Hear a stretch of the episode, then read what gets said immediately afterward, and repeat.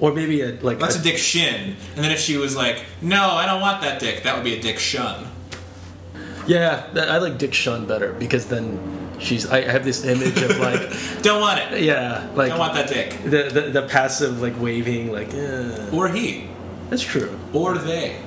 A group of naysayers. Or just non-gender specific person not wanting the dick. A big blob of flesh just like saying no.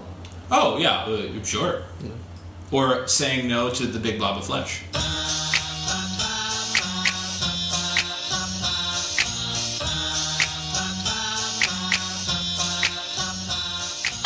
Hello, boys and girls, and welcome to the Bandletron Curious World Podcast. You know, someone, a listener asked me recently, you're always asking your guests, what is happiness? Well, what is happiness for you? And, made me think about, what we identify, as things that make us happy. And I remember being in middle school. I guess I was around, maybe this was like sixth grade.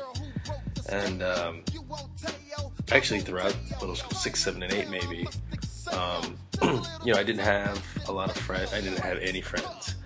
And I knew I was into things that I guess I didn't really need them, or were kind of friends repellent, certainly girls repellent. I was into pro wrestling and comic books and Star Trek. And I remember coming home straight from school, of course, getting a can of Mountain Dew and pizza rolls, frozen pizza rolls, and just eating them and watching MTV Raps. And I was, and you know what? Regardless of the shitty day I had at school, and there were plenty, that was like I was going in. It was like a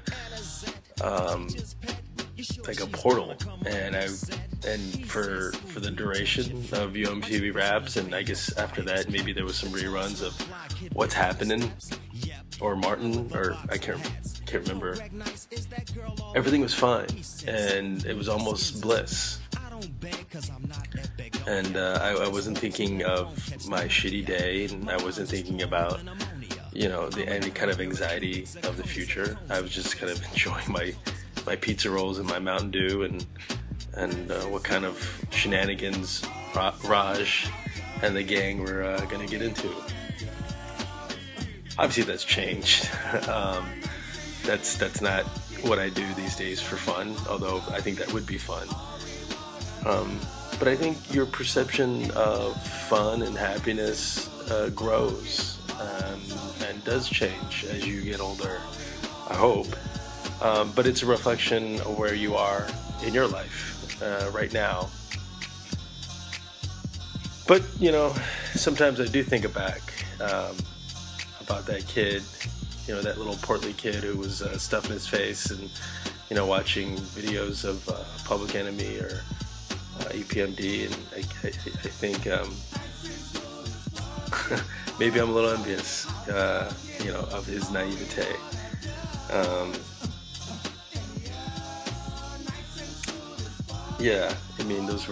Those were interesting times, I guess. The bliss of youth. Today's guest is Isaac Klein, who is a writer, director, and one hell of a pun master. We in our talk we get into discussion of directing actors. The variety of Halloween costumes that we've seen throughout the years, and of course drugs. Aside from all those things, we do mention it, and I just wanted to say it here because it is mentioned rather quickly in the conversation. The book that Isaac is working on is School of Doing: Lessons from the Theater Master Gerald Friedman. And that'll make sense when you hear it in the conversation, and also in the conversation we a little spoiler, or maybe not. This is more of to brace you what's going on. We make reference to who the voice of the New York City MTA, you know, the voice you hear on the subway, particularly his subway line in the end. That's actually, you know, and there's debate, is this an algorithm or a real person? It's actually a real person. For anybody that's taken a ride on the subway, you've probably heard this guy. He's very articulate. It's actually, I looked this up, it's actually a guy named Charlie Pellett who used to work on Bloomberg Radio. So props to Charlie Pellett. You go, boy. Today's episode is brought to you by Finest Kind Tea. It's a blend of teas of the finest kind, wink, wink. Your solution for instantly making iced tea, sparkling soda, or creative cocktails at home. But you don't have to be home. You could be on a rooftop. You could be at the beach. You can be in your mother's basement or in front of the TV watching MTV Raps. It's easy. You can just add these mixers and modifiers to water or an adult beverage or whatever you want. And they're really, it's handcrafted in the lovely state of Maine, and really great people behind the product. And, you know, the mixers and modifiers themselves are really good. You can follow them on Twitter at Finest Kind Tea. Check out their new revamped website, FinestKindTea.com, not only for their mixers and modifiers, but also recipes for cocktails. And also you can use these mixers and modifiers with your food preparation, with salads and all kinds of things. If you'd like to get a hold of Isaac Klein, you can, or if you have questions for me, you can always tweet the show at VandalVT33. You can also go to our fan page at Facebook, or go to the website directly, vandaltrong.com. You know, Isaac did say, you know, if listeners want to get in touch with me, I guess, you know, you can give them my personal email. And I was like, I don't know. That's there's a lot of weirdos out there on the interwebs. And of course, if you're listening, then obviously you're not a weirdo. Oh, another thing too. When we're rapped, Isaac just says very arbitrarily, "Oh, by the way, I'm a freestyle rapper." I'm like, what the fuck? What? Yeah, mind-blowing. Little envious. I mean, he's a tall guy, good-looking guy, and he's a rapper. Jeez. Anyway, that's now my prerequisite, regardless of their background. I think anybody who comes on the show, I'm just going to ask them just straight up, hey, are you a freestyle rapper? Are you? Don't be fucking lying to me.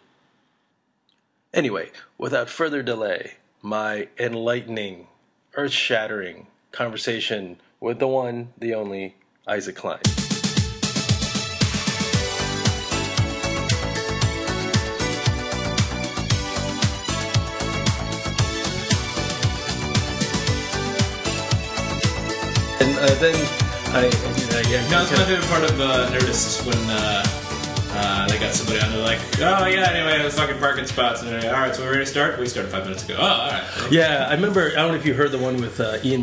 Was it Ian McKellen? Yeah, Ian McKellen. He was just like, "Did you start?" And he, I think because somebody was late, and yeah, he was pretty upset. He was pretty cantankerous throughout that whole thing. He wasn't sure when they were recording or anything. And you walk into a room with a mic, just, you know, assume the worst. Isaac Klein, welcome to the show. Now that you've lost all that wonderful material off mic, when I thought maybe the mic was on, nobody knew. We can pretend that it's off. Yeah, and that was it. And now we're wrapping up. Yes. Afterwards. So now we'll just do it all again. Okay. Do you want to retake that? Just for fun? I don't know. I don't know if we can rekindle. That flame is gone. It's dead. Forget about it. I noticed that you have a Halloween. I do. I thought you might ask me about that. Curious fellow that you are. What's in the bag? Should I show you, or should I just tell you about it? Because you know what, like audio only. Let's discover this, and I think listeners will know what it is based on my reaction. So I should show you. Yeah. Okay. Yeah. Now, it involves more than what you see. This is step one of the costume. Isaac has just placed an LL Cool J hat on his head. Now, what else would you describe it as besides an LL Cool J hat? Actually, it's not LL Cool J. It's more Panama Jack? Yeah, and what does Panama Jack do? Employ third world countries for their clothing. Yeah, I was going for like an explorer look. Yeah, maybe Mr. Kipling, perhaps. Yeah, perhaps so. Think about like the canvas shirt. Do you want to wear that while we? Not really. Okay. Would you find that exciting? I don't want you to be uncomfortable. I'm more comfortable without the hat. Okay. Did you weren't feeling the hat while it was on? I'm not really a big hat guy. The hat will help with the Halloween costume. I'm not a hat guy either. I used to be. Halloween costumes are supposed to be mildly uncomfortable in order to get the effects. So what is not to reveal any spoilers? There's probably very little crossover between people listening to this and people I'll see that night. Okay. Or maybe not. Okay. I don't know. Yeah. So it's the hat and maybe I'm going as monkey. I'm going as Internet Explorer. So I'm going to find a little canvas shirt, and then I'm going to drink a bunch of cans of Tab. And then I'm going to put little labels of websites I go to and attach them to my shirt, so I'll have open tabs of the places that I go. And then I'm thinking about putting some tighty-whities over my pants that say private browsing. Wow. So I'll be Internet Explorer. That's my friend on the West Coast really likes the idea, and he might also do it out there. And then we can take bi-coastal bromance photos for each other. Wow. I did. My go-to is just putting a slip on and write Freudian on it. Oh yeah, okay. Well, that's also that's pun-worthy. You know, that's good. Mm-hmm. Do you like puns? Are you a pun guy? I don't know if I'm smart enough, but I try to be. Have you heard about Punderdome 3000? No, that sounds awesome. It's a monthly pun competition that I do. Wow. So you have to tell me more. Why 3000? Well, there's like a Thunderdome 3000, right? So Punderdome in itself is a pun on Thunderdome, but I haven't done a lot of Thunderdome Mad Max research. Okay, yeah. Does your thing involve hating Jews or? No, I hope not. Okay, because me and most of the contestants would have to leave. Oh, I thought maybe it was an allusion. You know, Thunderdome, Mad Max, Mel Gibson. I think you're reaching for the anti-Semitism, but. Oh. Well, that's what this show's about. Goodbye. So tell me more about the 3000. Indeed. So it's a monthly competition at Littlefield in Gowanus, hosted by Fred and Joe Firestone. Joe Firestone's an awesome comic host, personality person in the city. Does a bunch of different events. And they have 18 competitors, and Littlefield fills up. There's a few hundred folks there. They'll be very happy that I'm doing a plug. Yeah. There's 18 competitors, and it's a bracketed competition, and they give you a subject and about 90 seconds, and then give you 2 minutes at the mic, and you have to think of puns essentially in the moment, given that particular subject, and then you move forward by audience applause, and there's a human applause-o-meter, and the people who move forward meet in later rounds, so it becomes more competitive as the crowd favorites advance, and then there's silly prizes at the end, and there's a lot of silly interaction with the audience, and only as seen on TV prizes, and people singing TV theme songs to keep the action going in between, and a lot of tired but lovable Rodney Dangerfield jokes. It's very, very nerdy and fun, and something I enjoy doing whenever I'm free. It's once a month?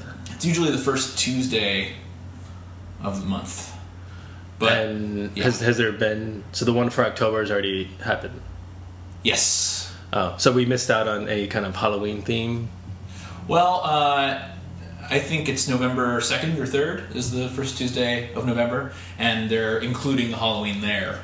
Oh. And I believe there's even, like a punniest costume sort of thing. People can wear their costumes. But if I'm wearing the Internet Explorer costume at the Dome, am I going to be as in the zone for the punning that I'm going to do? Because I'm really more there for the punning than the costume contest. These are the important questions that I ask myself.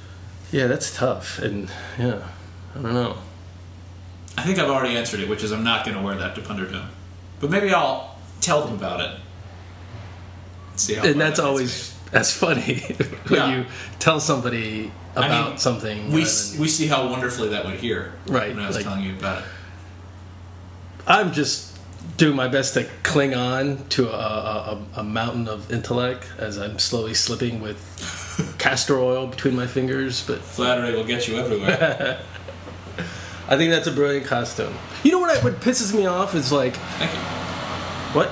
Thank you. Oh, what pisses me off about Halloween is when people just slap on something and like, oh, I'm a sexy ham sandwich, or yeah. I'm a sexy Starbucks barista. Like, where's the imagination in that? Like, that's it's your night to be slutty.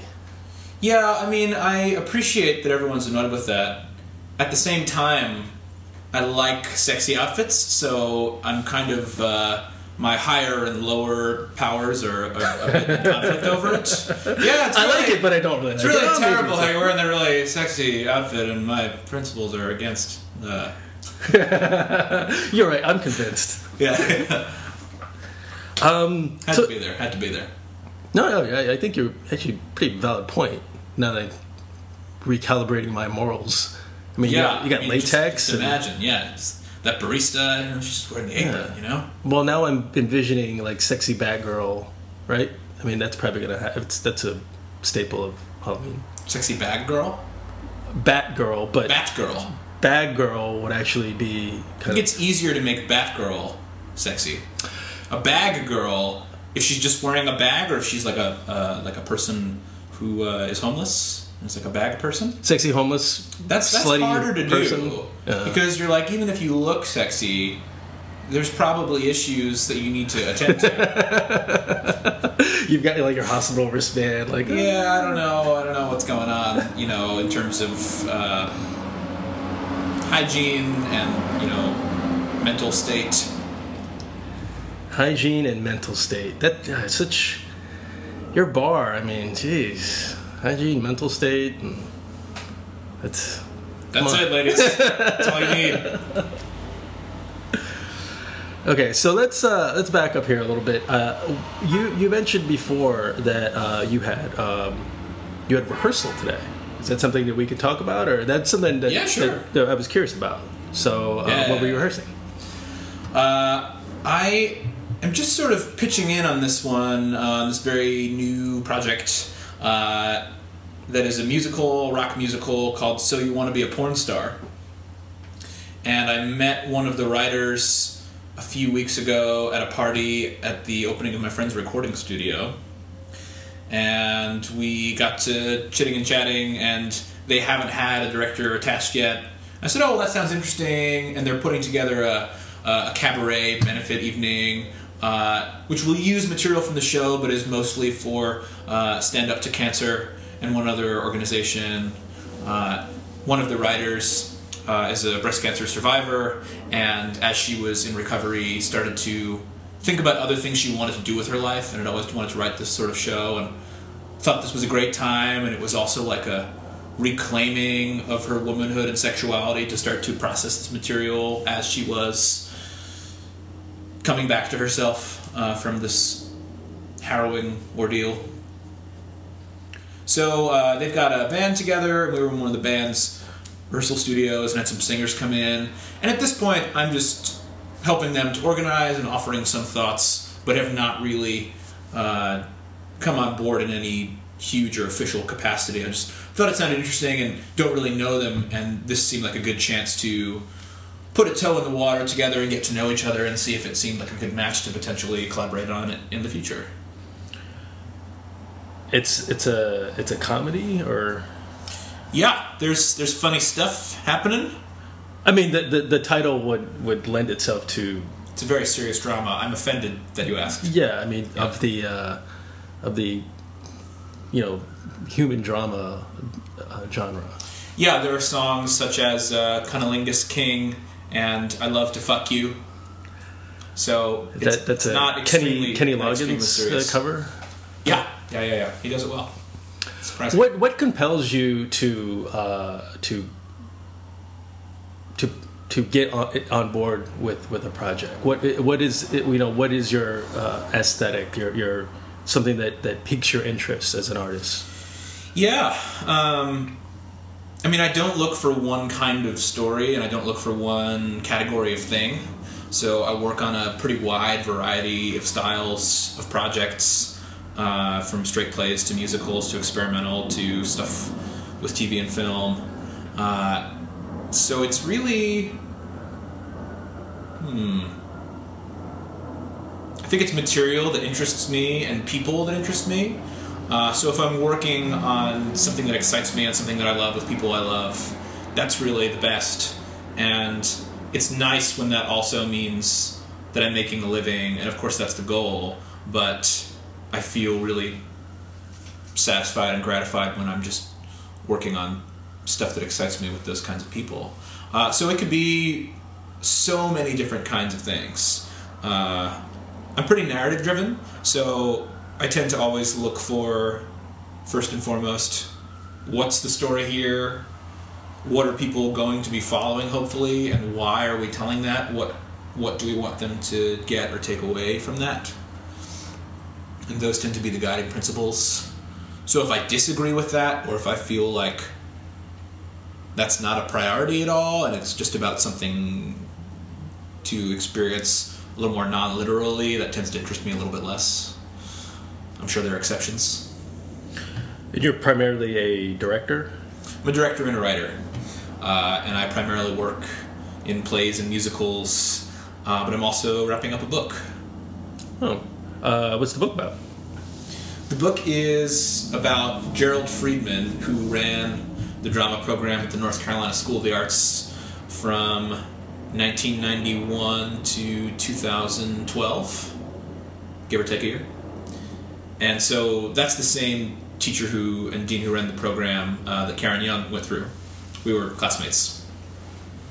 And he was a professional director for many years, and then became the dean of that program and made it one of the top most sought-after competitive programs in the United States, and did great things to unify the training and make sure that all the teachers there were speaking the same language and had the same kind of goals in mind, and were giving actors a really practical set of tools. And he also spent a lot of time teaching at Juilliard and Yale and Northwestern. So from all those places, there are thousands of people who have taken the essential ingredients of what he had to say about acting and text analysis and writing and directing and design and Shakespeare and musical theater and work for the camera, and use those ideas and those steps of what that work is in what they do. But there's no record of what he said besides notes people might have taken. So I set out a couple of years ago just to try to create a little packet that would cover those basic rubrics. And then people got excited about it and started to show me more large sources of material that hadn't been tapped, and then I started to get interviews lined up with a lot of really exciting people that he's worked with. So the project just sort of ballooned into something that became a really large endeavor, and between juggling other things that I've been working on, it's taken me a couple of years to get through, and I'm editing a manuscript now that I'm pretty happy with, and we're talking to some publishers and trying to firm up a deal, get it out there. And he's still alive? Yeah, he's 88, and we're working with the title The School of Doing, Lessons from Theater Master Gerald Friedman. Isaac Klein. I love how you said it. I hope other people can say it just like that. I hope so. You know, I am classically trained. Yes, I got that sense. There's a glow around you. It's this that fucking ham doing on my show. It says classically trained. Yeah. Classically trained bullshit artist Isaac Klein. Have you gone back to the school since you've graduated? Yeah. Have you noted? And he's still there. He retired in 2012, 2013. He suffered a series of strokes and has gotten back to a point where he has a lot of great clarity and quality of life, but has needed to take it a lot easier than he was when he was teaching and directing there. When he was in that mode, he would be going, for 16 hours at a stretch, be up early in the office, running the school, planning everything, teaching all day, and then rehearsals until late at night. and then observing other people's rehearsals, which at that school would go on, I think Karen was telling you some about this, from 11 p.m. to 1 a.m. So my directing projects would happen after the main stage stuff came down. So he was working really all his life at this incredible pace with huge hours, prolifically, and I think it was always his hope, I know it was because he said it on numerous occasions, that he would just drop dead in the middle of that work. That's lovely. He didn't drop dead, but he did receive a medical occurrence that necessitated his slowing down, because at the beginning he did not have clarity and he did not have good mobility, and has been getting a lot of that back, but over that process needed to step away and accept the fact that there would be a chapter of his life that was at a slower pace. And in that time, I know this book has become incredibly important to him as a project that he can still give focus and energy and thought to and sink his teeth into, to keep doing the work that he loves to do in some way, in just a different form. And he's known it. Do you think the school is still keeping his ideology about the craft, or have there been a shift in terms of their own rubric? I think it's probably both. So there are a lot of teachers there who are the same teachers, and a new dean came in who's a very intelligent guy with a lot of energy, and his philosophy and approach is, of course, not exactly the same. So some of the things will grow and shift to accommodate that and be molded by this new person. And I think there are also still a lot of things in play that are a result of what Gerald put in place there. So I think both things are true. Now, you obviously run across a lot of, New York City actors, that are trained, highly trained, in New York. Maybe they've come from L.A. What are some trends that you notice? Can you be more specific? Things that you identify with that currently, like, or do you feel like most people who are pursuing acting now are trained classically? Do you feel like they've, just kind of watched some, listened to some commentary, commentary on some DVDs and said like, I want to be famous. Do you feel like there is an attention to putting in work? I do, yeah. And that's the kind of people that I like to work with. People who have a craft and want to apply it and want to really come into work and not just to be seen or to be famous. And I would say, yeah, I can't think of anybody that I've worked with enough to know who is coming in without any training.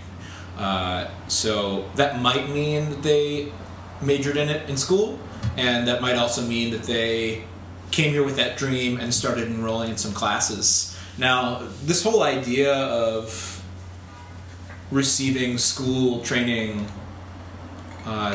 to be a performer is really new, relatively speaking. And for centuries, it was about apprenticing with a company and learning through doing it a lot and watching the more established members of the company, how they did what they did.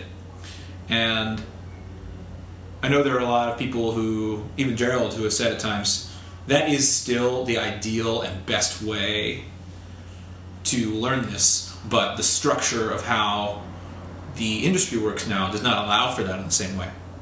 So the school is kind of like the next best thing. But it's something that I feel, cannot read a book about to fully learn, and that the most important parts of what you learn happen through the doing, when you feel it drop in yourself. So you can talk about an idea, like, you can't just say a line, you have to have an intention, you have to play an action. You're just saying words at them. You're not really talking to them. Really talk to them. Those ideas are very hard to make sense of until you've practically applied them in a room and had someone there for you to say, there you go, that's it. Did you feel that? And then you can start to dial it in for yourself and know it in your body and call on it when you need it. But yeah. What do you think holds a lot of actors back? from obtaining that? Well, there's, I think, in what I just said, there's a number of different tenets, and different actors have different issues, you know? I know my most common problem when I was acting and still doing it sometimes is that I'm thinking about what's happening, so I'm in my head instead of just being fully present in the moment. So I'm kind of, oh, how was that? Was I doing okay there? What am I going to do next? What's my next line? I'm going to try to do it like this. And all of that kind of chatter is indicative of the fact that you're sitting back from the scene. Whereas if you're completely present in the moment and really listening to what someone's saying and being driven by what you want from them, your thought as the actor gets very quiet and your focus is in the moment that you're in as the character and the belief in that situation. Right. It's almost shutting your brain off, right? And just kind of being instinctive and like sort of like just kind of muscle memory, right? In the sense of after rehearsal. And then it's a little different than shutting your brain off, because my favorite actors are really intelligent and are using that intelligence to create something outstanding. So maybe it's just about the part of the brain that we're talking about. Yeah, that's. But absolutely, there's something to that. That you do all this work. The intellectual part. Use the intellect to ask a lot of questions and get to the bottom of what this is really about, and hopefully that work will become a platform for you, so that you can walk into the space and let go of it all, and not summon any of it consciously, but it's there for you in the moment. And that's the sort of thing. Again, I think it's really hard to think about on paper. I think you have to learn it, or it's very helpful to learn it from working with people in the space, if that's in your living room, in a rehearsal hall, or in a class, or on stage, or in front of a camera. Doing it. Yeah. Right? I mean, I think a lot of times, like you'll notice, people are just out of their depth, because they just haven't had that experience around, that league of performers who are serious, who have that training, who are top notch, and so maybe that person kind of stands out because, they just haven't had the experience in that type of work, and so their instincts are not as it's not firing on those cylinders like these other performers. I've certainly seen plays where maybe one person will stand out in that regard, and it's just like, why isn't this person? It's like they're in a different world than other people, and it's like, that's odd, and it could be a number of things. It could be the direction. It could be maybe that particular night or whatever. Yeah, and I sometimes see people who have moved over from work on screen, and I know sometimes there are people who will get into TV or film who come from they just try to get into that and they have a great look, or they come from a modeling background, or they've done commercial work, and sometimes they don't have the same kind of background in acting training or work in the theater. And sometimes when those people will come over to the stage from that background, not always, but sometimes those people stand out to me, or will feel like they're on a different level than the other people that I'm seeing. And then sometimes it's not about that, and it's about the fact that one or more of the performers in a show have interpreted what the style of the show or what's needed to honor the material differently. And if they're incongruous for that reason, then I would look to the director and say, you got to ensure that all these people are in the same play. That's one of your most important jobs, after making sure the story is clear. I remember I was in a performance, and the actress, her direction was she had to go and sit at the bar stool. And so she interrupted rehearsal and said, well, I don't know, because if I should be at that bar stool now, I just feel like in my character, where I am right now, would she go directly there? I think maybe she would hesitate because she's dealing with all these things. What do you think? And the director just went, just go sit at the bar stool. I mean, that's part of your job as an actor. You gotta I mean, I love to find out how an actor's processing a moment and use that to fuel something that's going to feel personal and organic to them in what they're figuring out. But sometimes you really need an actor to go sit at that bar stool. And as an actor, if it's about reverse engineering or whatever, you have to figure out your justification to walk to that bar stool if that's what you need to do. Right. So how do you draw that fine line of the, you know, to pull the leash and let it go in terms of when actor, you know, when you have that personality where some actors are I don't know if needy is the right word, but look to you as the director for work they should be doing on their own. Like, how do you curtail that? So are we talking about a situation where the actor just wants guidance on what they're doing? Well, you know, I feel like in terms of like background work and work that, you know, I've experienced in firsthand where I just feel like, you know, questions that actors have for directors, I feel like that's just, you know, work that they should do. You know, like, I mean,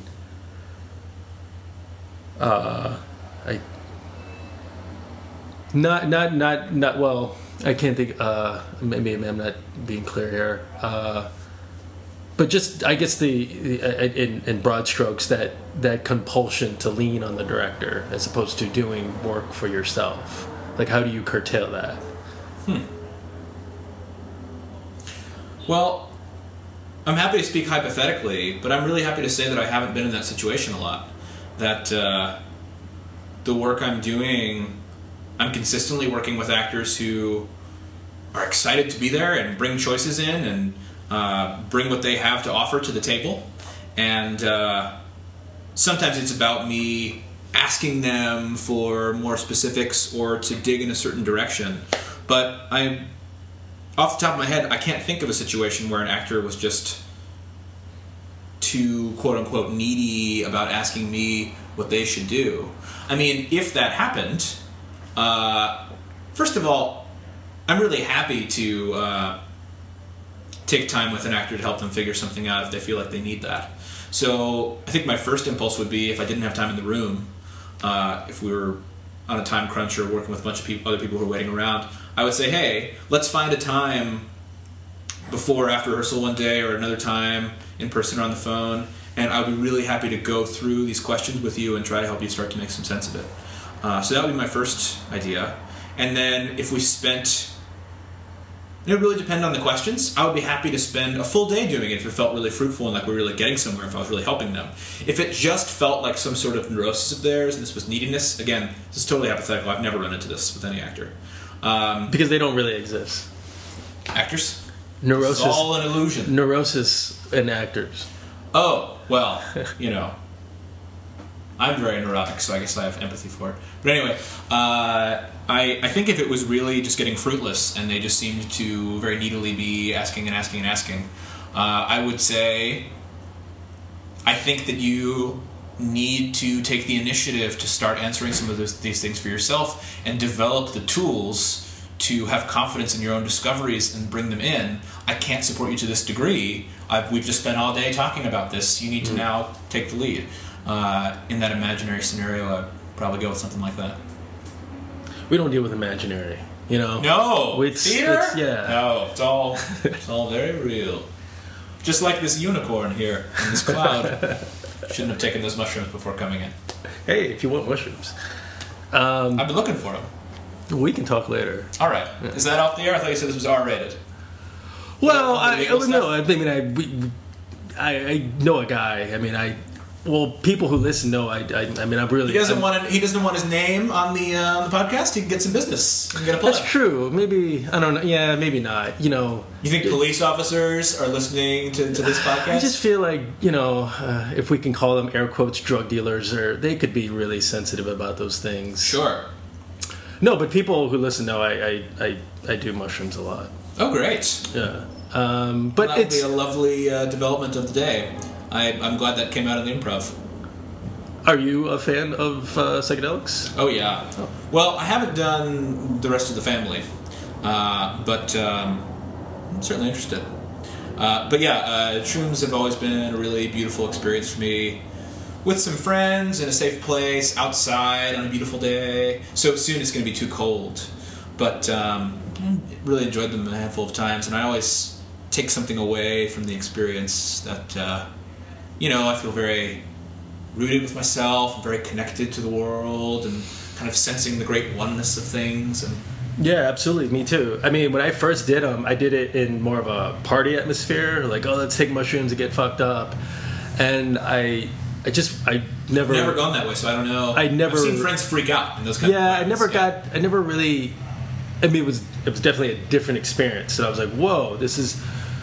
And then, but then I rediscovered them, just kind of on my own, because I would take them and I would meditate and or after meditation, and and I would see like where I would go, and getting away from having a directive of to party or to have any kind of like fun or outrageousness, and just to be centered and to see where this journey would go. It's enlightening, and you learn so much about yourself. And for me, because now you understand what you're doing, as opposed to like, oh, let's take a bunch and see what happens. It's your for me, I felt like it's kind of like you're mudsliding, but with little control. You can like, oh, okay, I don't want to go down here. I think I'll go down here, and yeah, it's great. So I did a podcast earlier where me and two other guys did mushrooms. One had did it before, and the other guy didn't. So it was kind of an experiment on the podcast. Yeah. Ah. So the guy who never did it, he just couldn't settle down. He he kept checking his phone. He oh yeah, I get that shit out of there when I'm. Yeah, I mean, I wanted people to have to experience how they want to experience it, but he was so adamant on, experiencing that thing. Mm. And then, I told him later on, I said, well, here's what you did differently than what we did. And it's fine, but if you really want to, to go on a journey, then you really have to go forth. Which is a nice way of saying you totally fucked that up. Yeah, you do, dude. You fucked it all up. But it's weird, like, for me and for, I keep using the generic word of drugs, but I don't really see them as, like, things that I like to do socially. I like to do them, like, almost privately, Mm-hmm. I like to take, edibles and just kind of read a book. And, when the pages kind of get rearranged, I'm like, oh, okay, and then I'll put it down and I'll just kind of stare into nothing. But it's really learning about me. Mm. I think a lot of times, if I'll go to a party or something and people are smoking weed, I'm just not really into it.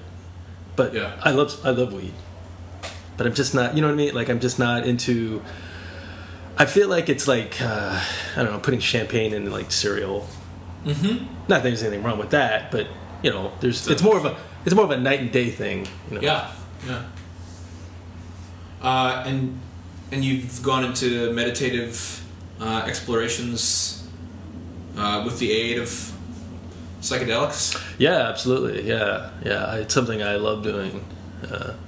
Cool. I mean, maybe that's a hard thing to articulate, but I'm curious about that. Well, for a lot of times, I guess, I think we all go through periods where, well, I can't speak for anybody. I went through a lot of periods where I think, in hindsight, when I'm being honest, I didn't like myself, and, I was angry, and I was just kind of pissed off, like things would just, and I guess that was around the time when I first experienced mushrooms. And so I remember taking them, and I was just kind of like, just feeling awful, just like, oh my god, my life is shit. And so when I started discovering, meditation and just kind of recalibrating my life, that's when I started getting curious of like, would I have that same experience? Like, I don't think so. So again, it was like me going down a mudslide, but being able to control it in the sense of I'm more centered now. I'm not somebody who's just like, I don't know what I'm doing, and I, fuck the world. Because for me, it's not an escape. It's more a journey to someplace. So for me, it's like I have these images, and you know, and it'll be anything. Sometimes it'll be you know, Native American culture images. Maybe it'll be like red tarantulas, and I just kind of experience it. You know, and I just let myself go and float, and I learn about. It's when I say I learn about myself. It's I learn about myself on an emotional level, and a spiritual level. It's not like I found any new information about like who I am. Some people do. Maybe I'm not smart enough to do that. But then when it's done, I just feel like, oh, that's, you know, I just you know, swam in the ocean. Yeah. So that's why I love it. This is a PSA for drugs. So do drugs. Yeah. But yeah, I agree that word is not specific enough, and maybe psychedelics is a better frame. But, you know, I think there's a very different set of associations that can and should be had for shrooms compared to crystal meth. You know, it's a lot harder to become addicted and make terrible life choices and have your priorities shift drastically from taking shrooms than it is to become highly addicted to. I mean, not that I know, but this is, you know, just what I gather. And is the reason that I haven't wanted to try those things as much. That sounds very scary. Also, meth mouth. I'm not looking forward to experiencing meth mouth. Although, you know, if it was non-habit forming and psychedelic, and you only got meth mouth if you did it a lot. I don't think that just the oral destruction would be enough to phase me. Well, it's more the life destruction. Yeah. Well, actually, interesting you bring that up, because even though I joke about meth mouth is not a direct cause of smoking. It also sounds funny and cute. I know, and that's why I like to say it, meth mouth. Thank you, little meth mouth. It's actually because people who take or are doing crystal meth are at a point in their life where they don't really give a fuck. It's not like somebody who is, let's say, a middle class person if they're smoking meth. Why don't you get like you know, heroin mouth or crack mouth? Because I think there's something specific with crystal meth that it does make your mouth dry out. But because of the combination of the oral effect and then the lack of caring for it. Right, and also the economics where crystal meth is pretty cheap, and the lifestyle that you're living. Oh, okay. Then you just say, "Fuck it, I'm not brushing my teeth." Yeah. You go ahead. No, go ahead. I was gonna say one of my childhood best friends spent a few years as a heroin and meth addict, and then came out of it and wrote a really cool memoir about it called "Dirty Jersey." Wow, how did he or she? He. How did he overcome his addiction? Yeah, how did it end? I remember really powerful. I know that he. I'm remembering scenes in the book where he got to really bad, terrifying low points where he could have easily been killed in a number of different ways. And I'm sort of sketching in and assuming that there was a wake-up call in there, or that the right person found out and got him into rehab. But I don't remember. I think it was about 5 years ago that I read it, and I don't remember that part. Exactly what the turning point was. Yeah. Yeah, I mean, do you have any experience with like people that in your you've known pretty, with the exception of him? I mean, in terms of like addiction. Yeah, I have a close family member who used to be addicted to a lot of things and has been in AA and various iterations of that for many years. But for the span of life that I have been old enough to be conscious and aware of that kind of thing, they've been totally clean and sober. And I don't really have any secrets, but I'm speaking vaguely because I don't think they would appreciate being put on blast. Sure. Yeah. So I'm not going to get specific about who they are, but so I know that they've been in recovery, and that's been a wonderful thing for them that they're rightly very proud of, and it's been over 20 years now, and but that it's still something that they need to stay conscious about and still go to meetings and get a lot of support from that. And, but I have not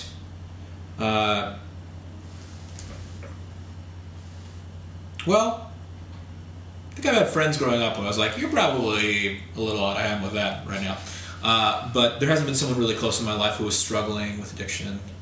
Well, no, it's not really true. I'm thinking of a couple people. That mental Rolodex is coming in. Now you imagine. Yeah, currently artsy. You know, you run people occasionally. I know you had said that that was a kind of a common theme in your family, and something that you were very wary of when you were growing up and going into college, that you would become addicted to things. Yeah. Well, addiction is something that I'm personally fascinated with, and you know, as I've gotten older, I've tried to educate myself with, you know, and it seems to me that there's a commonality, like a through line of all the cases that I've been privy to, and people that I've known, is there's an emotional disbalance or some sort of trauma that individuals have to deal with, and that's, I mean, it's always fascinated me.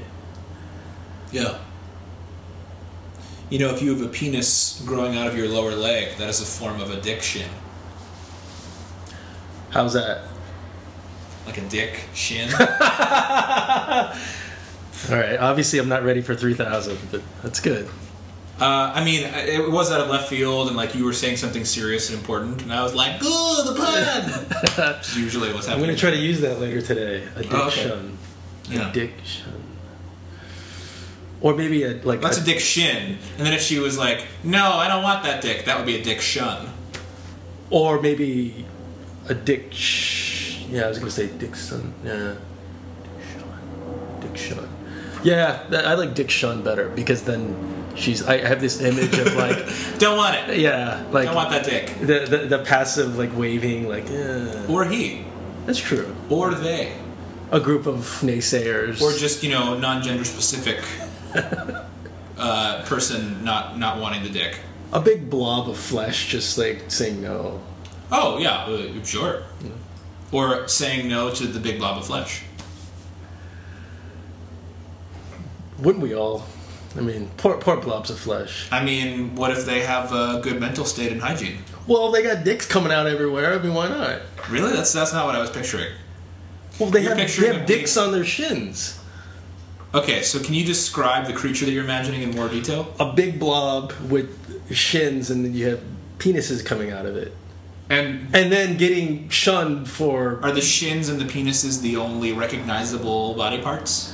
Maybe some eyes here and there. Okay. Yeah. And then getting shunned by offering the multiple dicks. Yeah.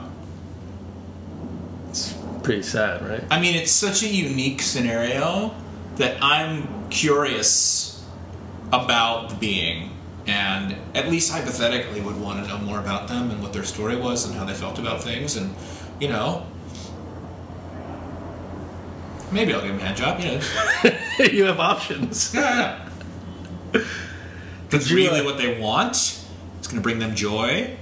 You know, there's a lot of, we have to see what the situation is. You're a joy provider. Yeah, I mean, I love providing joy, that's great, but it has to not be at too great a cost to my own well-being. And you've already evaluated that blobby shin penis person probably wouldn't be a high cost of your own personal detriment to provide joy. Big variable. I'd really need to... I think it would be primarily about the response in the moment. The how does this being make me feel? Do they seem like they have earnest intentions, or are they trying to take advantage of me in some way? Yeah, what do they want and why, and what's the vibe? They're gonna get by you a drink? Yeah, maybe. I mean, you know, it's so much of it when I meet someone or I'm gonna have an interaction with someone. You can look at all these facts and statistics on paper. We have all these common interests, and, you know, they look nice, but it's really about something that I can identify in a few seconds that's just about what is this presence, what is this energy that's happening interpersonally that you cannot... I find I cannot discern any other way than actually being in the same physical space as someone. So this dick blob, it would really come down to that and the feeling that I got. I trust my gut on these things. Yeah. What if the penises were erect? Would that matter? Would that play into your evaluation of chemistry? Not. Again, just as that solitary fact, no. I could, in either, flaccid or hard, I could see it going either way. Interesting. Oh, so you attended North Carolina. Did you grow up there? Is that where you're from? I'm from East Hampton, New York. So I'm a local of the Hamptons. Oh, well, what's that like? It's like a small... Well, it's changed. So growing up there, it was just like a really nice small town. And things would change dramatically in the summer. It would get very crowded. But I feel like my upbringing out there was kind of typical for America, with like a high school with, jocks and weird arts kids and nerds. But is it sort of like a beach town? Was it? Yeah. It's on the water, beautiful ocean and bays. It's a really gorgeous place.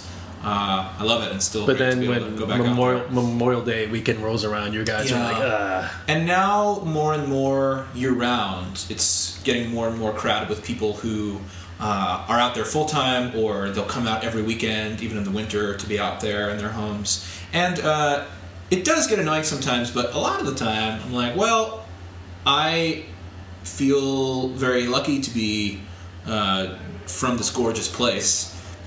And I can understand why people want to come out here, because it's great. So if I wasn't from here, I'd probably want to visit here too. So I don't really have the level of hatred for everyone that maybe would be expected or that I should.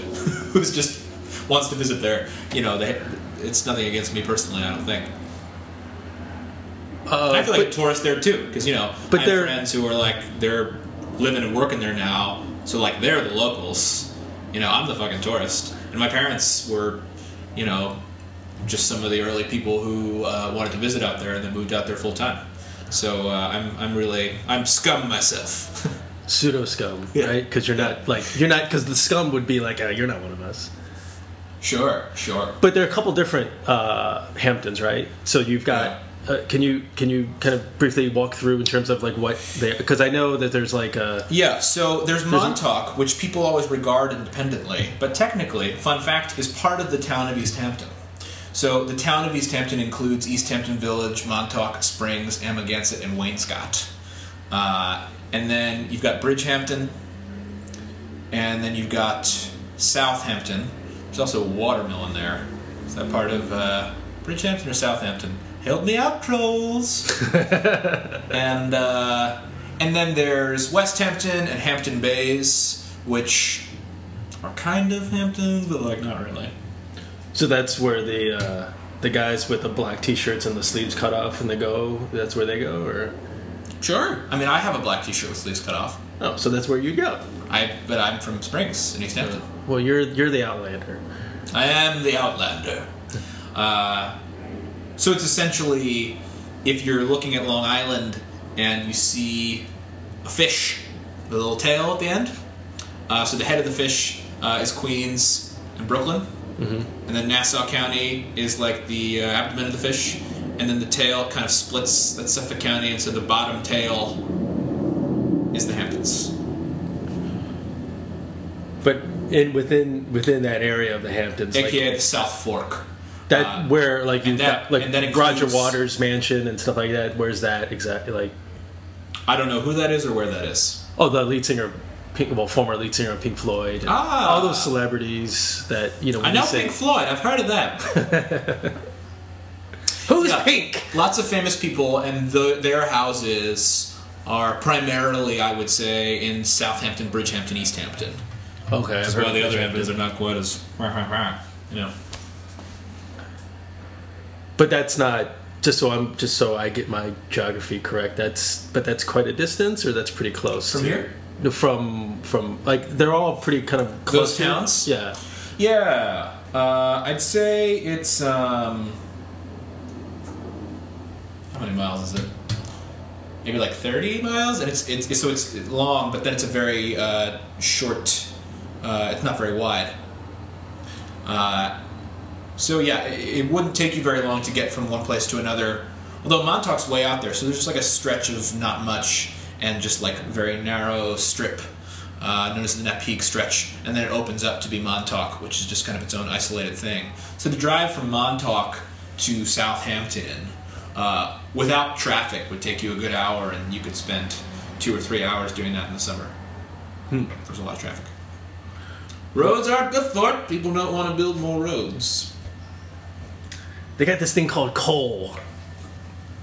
What about it? No, just nothing. That's it. Okay, that you could use the coal to build the roads? That, no, forget it. I was making an allusion to the railroad. Ah, they do have a railroad as well. That's true. Long Island Railroad. The L-I... Do you say L-I-R-R, or do you say L-I-double-R? I guess I'd just say the train, because it's in context of a situation, right? I wouldn't just say, hello, I'd like to talk to you about the Long Island Railroad. I think I would say, I would be out there, and I would be talking about going to the city, and be like, oh, I'll take the train. Or I would say, I'm going to East Hampton, I'm going to take the train. So I don't think I've ever been in a situation where I've had any cause to reference it independently. When you take it, do you usually take it from pen? Yeah. Have you ever, I've always felt like bad for tourists, like international people, like people who just have no concept of like American culture, and they have to like plop down there, and you've got people who are just like basically grabbing people, just like, you go over that way, go over that way, and yeah. You've got like some guy laying down on the floor, and you've got this other guy like just like chaos. Although I think a lot of I'm not going to be able to back this up with hard data, but I feel like a lot of urban centers, when you're entering a country, are chaotic and disorienting around the world. Is that correct? Well, I would think so. In my experience, that's inaccurate. We're outstanding as being terrifying and disorienting. The times that I've left the country, the only times that I've been like harassed, at the airport here, when I'm leaving or when I'm coming, and it's never anywhere else. Mm-hmm. Just, of course, then I do look intimidating and scary. Yeah, I'll have to leave more often.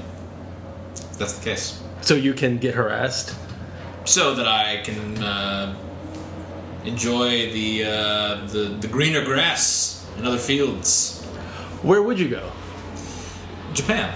Really? I always really wanted to. I've been to some places, but that is the place that I have not been that I would most like to go. What about Japan intrigues you?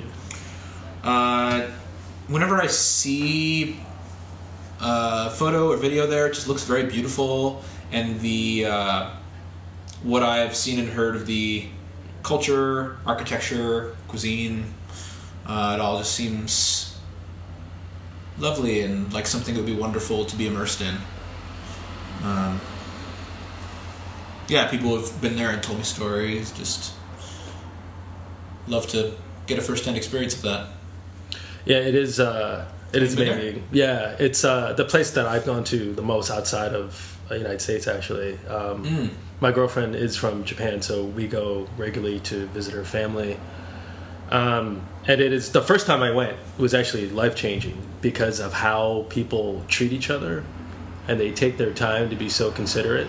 I actually just thought it was a myth. I'm like, oh come on, people aren't really that nice. People are just so nice, and it's just, and I carried that with me. I just like, what, no matter what I'm going through in my day, I can be respectful to somebody else, a stranger, because this interaction is only to be minimal. I'm like, and then as soon as I come back, I go to like a Dwayne Reed. next. I said next. I said next, motherfucker. I swear, this woman was just so livid. I said next, motherfucker. I think that's me. That's me. I take great value in when people here are really being present and nice with me. And like there was a woman in Penn Station. I was going upstate the other day, and she was hoarding's the wrong word. She was helping hundreds of people to get onto the train and just pointing us in the direction we needed to go with our tickets out. She was an employee? Yes. And she was doing so with this wonderful warmth and generosity and a smile. And I said, what did I say to her exactly? Something along the lines of, like, thank you for being so nice or so kind. She said, oh, yes. You know, she was just... And I think, oh, well, she must have happiness in her life. She must have love in her life. And I think sometimes about the people who are being total dicks. And I'm like, not that it's an excuse, but maybe you're going through something really awful, and that's part of why. But sometimes I want to grab them and be like, hey, I'm a person. We are here right now.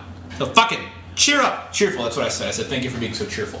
Well, that's clearly what's going on, right? People are experiencing something that they're experiencing maximum discomfort, and rather than dealing with it, they'll just deal with you.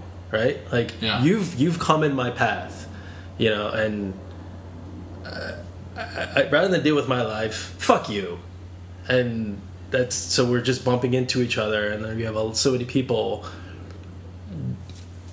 I think because experiencing pain, even though it's honest, it's a hard thing to do. So rather than experiencing that pain, why not just get angry?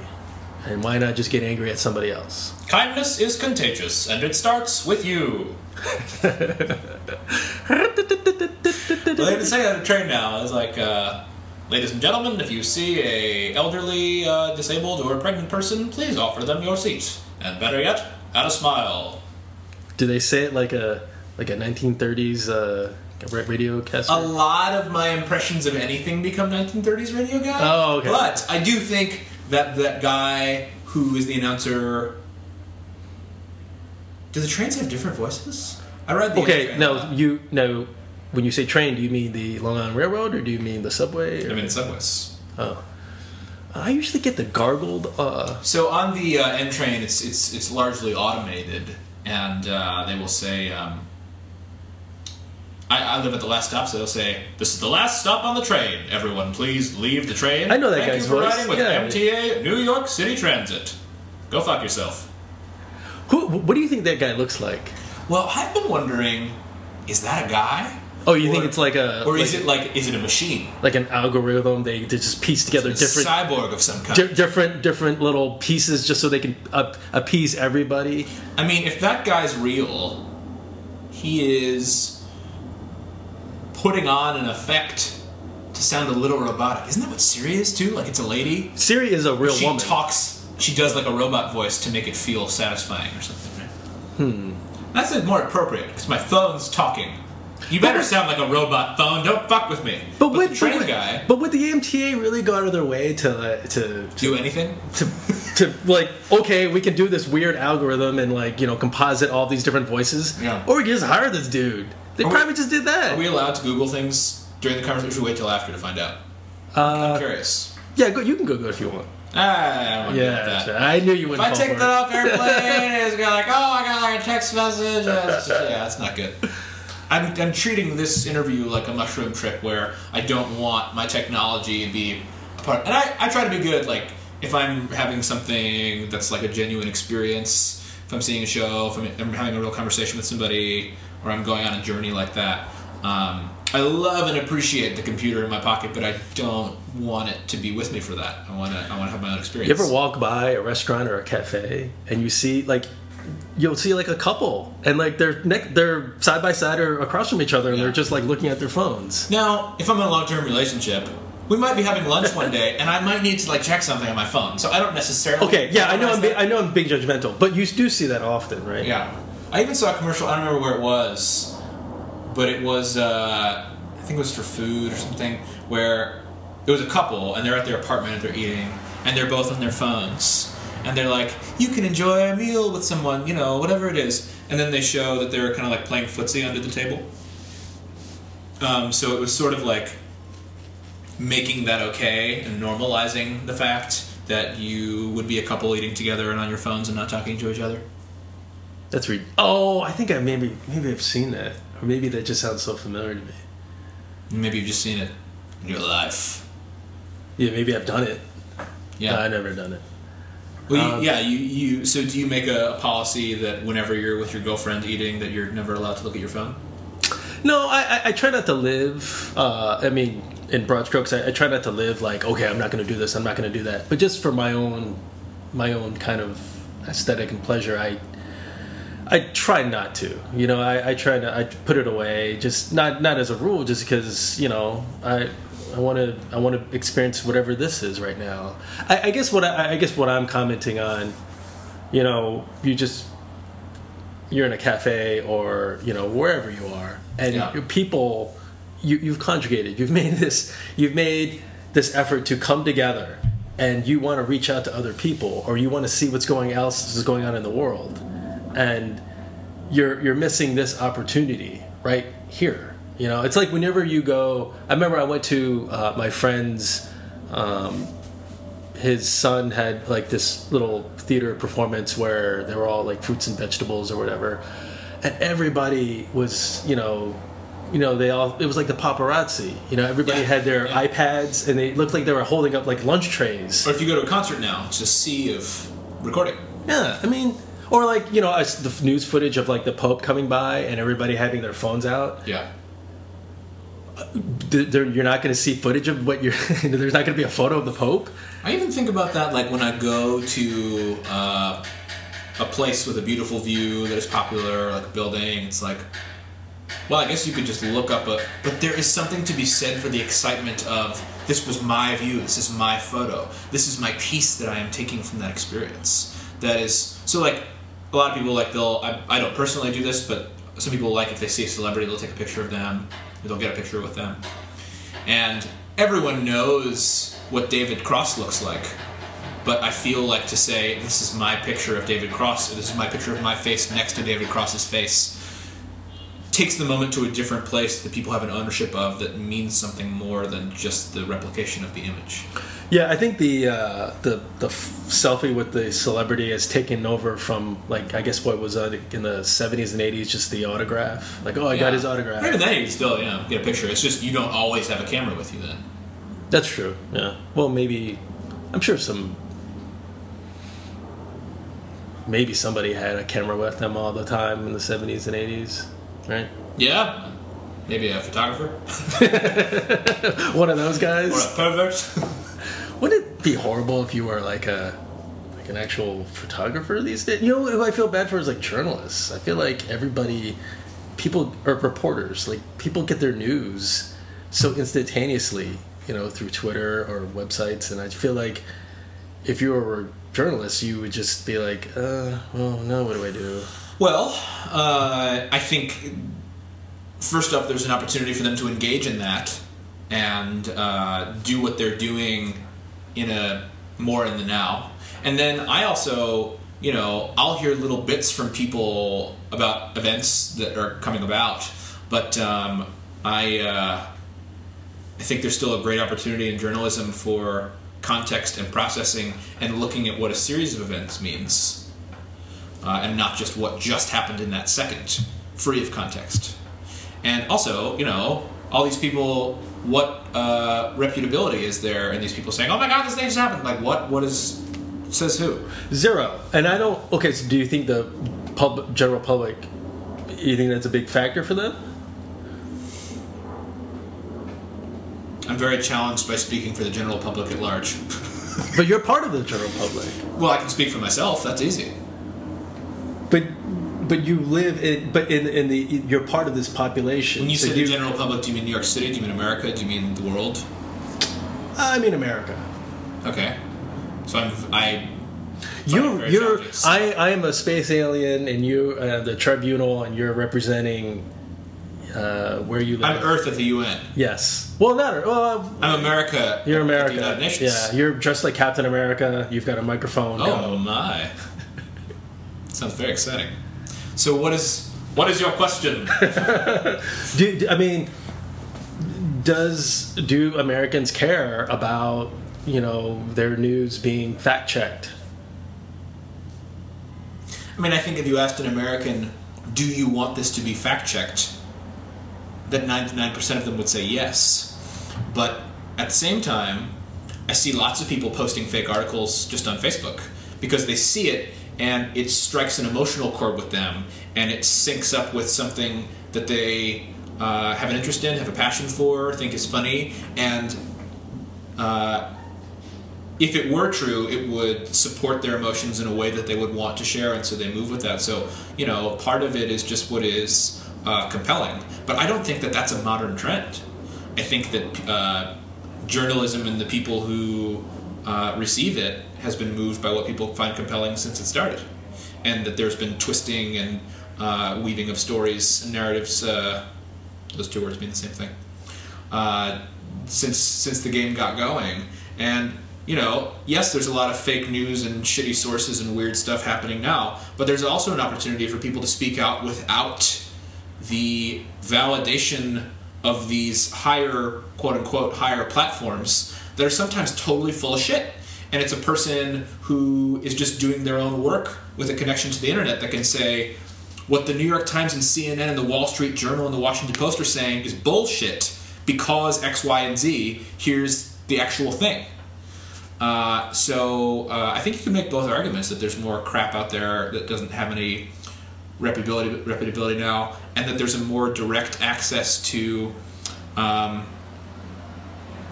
what's really going on. Yeah, we've seen that happen in areas of crisis in our country and abroad a lot in the last 10 years, you know, where it's people on the ground with their phones who are actually showing you what's really happening. Do you think with – this is just your opinion. Now you're no longer representing the planet. Your opinion, do you think as technology moves forward, do you think that's going to benefit humanity or will it be our detriment? Yes. I absolutely see the value of both sides. There have been some really interesting TED radio hours on this topic. And because what we were just talking about, oh, the phone takes you out of the moment, and we're not really experiencing this thing, we're not really looking at each other, we're not really talking to each other. Sure. The amount of information that's going into my brain that is enhancing my day and the amount of other connections I'm able to make, in a sense, beyond where I am is phenomenal. And I think there are ways that that benefits my life in a great way.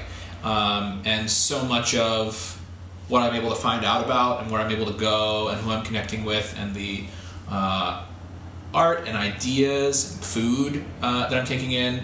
I think we're here because of those things. I don't think I would be talking to you. So those things, there are great advantages to it, to how we can process and share and explore information and ideas and move forward as a people through those means, even though there is this downside of it disconnecting us. I'm going to totally bastardize this idea. Batter up, trolls! I'm saying it like it's like a population, but there's like two guys. Hello. Hello. To both of you. Hey, you poured water on them. Yeah, oh yeah, and under the bridge downtown. But that at every phase of technology revolution... So when, like when there was mass printing, when people really started to figure out how to just be able to like write stuff down. So, you can just like read that in a book. You don't have to have it memorized. People were like, oh my God, that is the death of the civilized mind and people's brains are going to fall apart and become mush because they have this. And, but then time revealed that actually allowed us to process and obtain and share so much more information than we ever did before. And people looking back said, well, that was great that happened. And I think similar things have happened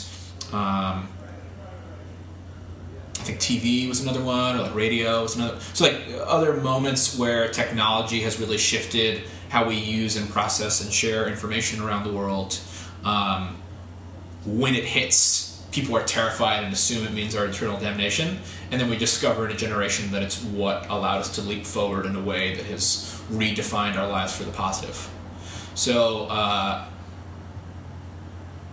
it's tough to say. I can really see both sides. I also, I'm just kind of worried that like all this shit is just gonna give us all brain cancer in 10 years. Probably.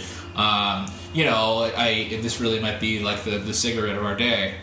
Everybody's like, yeah, somebody said it might be bad. But like, it's fine. Everybody's doing it. It's great. You've got an iPhone between your index finger and your middle finger, and putting it in between your lips. Well, we essentially do. I saw a quote the other day that was like, I needed to charge my book, but I couldn't because my friend was using it to charge his cigarette, and that's when I realized that the future is stupid. I mean, but to get to your point, I think the remark I made in terms of being judgmental when I see people on their phones, at a cafe or whatever, those are soon to be old world values. I mean, that's I'm looking at it through my telescope, which mm-hmm. The world, technology, everything, it's going, it's moving forward. So, I mean, you could apply the same morality to things that were okay or were not okay 20 years ago that now are fine. I don't know, taking something arbitrarily like who would think to get a tattoo on their neck? Now it's like I see that all the time. It's just the progression of technology, also society. Fuck everything. Fear. Yes. I started, I don't know if I mentioned this, but I started a blog where I was... fucking fear? I'm not... I don't have the apparatus to do that. But I was collecting the neck tattoos that I saw, and then I stopped that. But I saw a really good one the other day, and it said... neck. Billy. Now, I wondered, is he Billy? And then if he is, that's so rhetorical. And if he isn't, who is Billy? Or what? Yes. And on that note, Isaac, I asked all my guests who come on this question. Well, actually... Are we at the end? We are. What time is it? Oh, my God. All right. Yeah, time flies when you're talking about... penises jettisoning from... You let Karen go on for about 20 minutes longer. Does that mean that you like me less? Absolutely. Okay. Glad I know where I stand. She's more charming than I am. 20 minutes. Yeah. Well, I don't know what we'll do. We'll figure out something when the mic turns off. Well, we could talk more about Montauk. If you were to have a conversation with yourself from, let's say... when you first arrived in New York, what would you say to that person?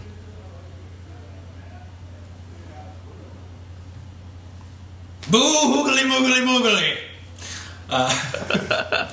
I would say, I don't want to spoil the surprises for you, because I think that's a lot of the fun. Keep doing what you're doing. Breathe. And just know that what you think the destination or the point of what you're doing will shift. But that as long as you keep putting the work in with a heartfelt honesty, you'll get where you need to be and you'll enjoy yourself. And... try not to worry about everything so much, but future you is still working on it, so sorry. What is happiness to you right now? The first thing that I want to do is sing Happiness from Charlie Brown. Do you know that song? I don't remember that. No, I usually have the soundtrack. I don't think that's on there. No, I don't know that song. It's definitely on there. It's the end of the show. You know, You're a Good Man, Charlie Brown, the Broadway musical. Not the sorry. No, yeah. I don't know. That's a fun song to listen to. If you want to check it out? I will. Yeah, I mean, for me...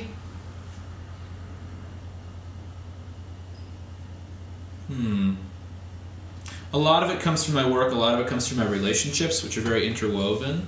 I think it's really about moments, because, like, something that I appreciate or something silly or a moment of kindness or beauty can occur, like, you know, just anywhere that I am, if I'm open to it, and that can really make me feel happy. I think it's often in moments where I remember to have gratitude for the fact that there is so much satisfaction and gratification and love and joy and amazing people around me in the life that I'm living, that when I'm in moments that I'm interacting with those things, which are many, many times a day, that I can pause and be like, that's great that that's there, that that's happened, that these people are here, that we can be experiencing this together. And that brings me a lot of happiness. So what was the question again? I'm trying to sum it up more succinctly. What is happiness to you right now? Yeah, happiness to me right now is the conscious appreciation of the things in my life that I'm grateful for, I guess.